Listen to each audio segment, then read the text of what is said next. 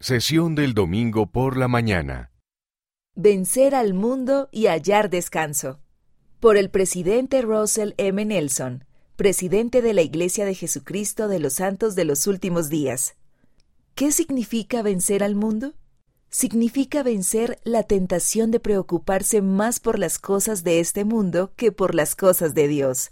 Significa confiar en la doctrina de Cristo más que en las filosofías de los hombres significa optar por abstenerse de todo lo que aleje al espíritu. ¿Cómo entonces vencemos al mundo?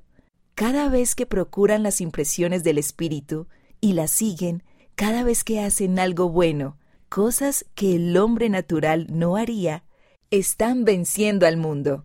Ahora bien, ¿cómo bendice nuestra vida el hecho de vencer al mundo? La respuesta es clara.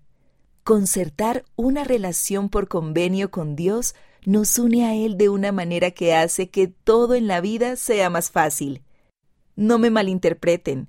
No he dicho que efectuar convenios haga que la vida sea fácil.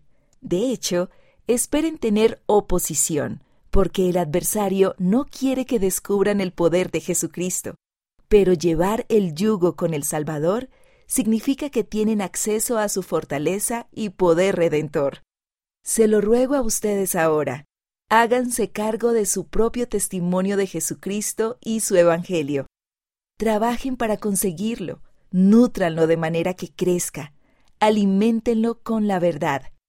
Conforme dejen que Dios prevalezca en su vida, les prometo mayor paz, confianza, gozo y sí, descanso. Mira el discurso completo en conference.churchofjesuschrist.org. Gracias a que Jesucristo venció al mundo, ustedes también pueden hacerlo. Presidente Russell M. Nelson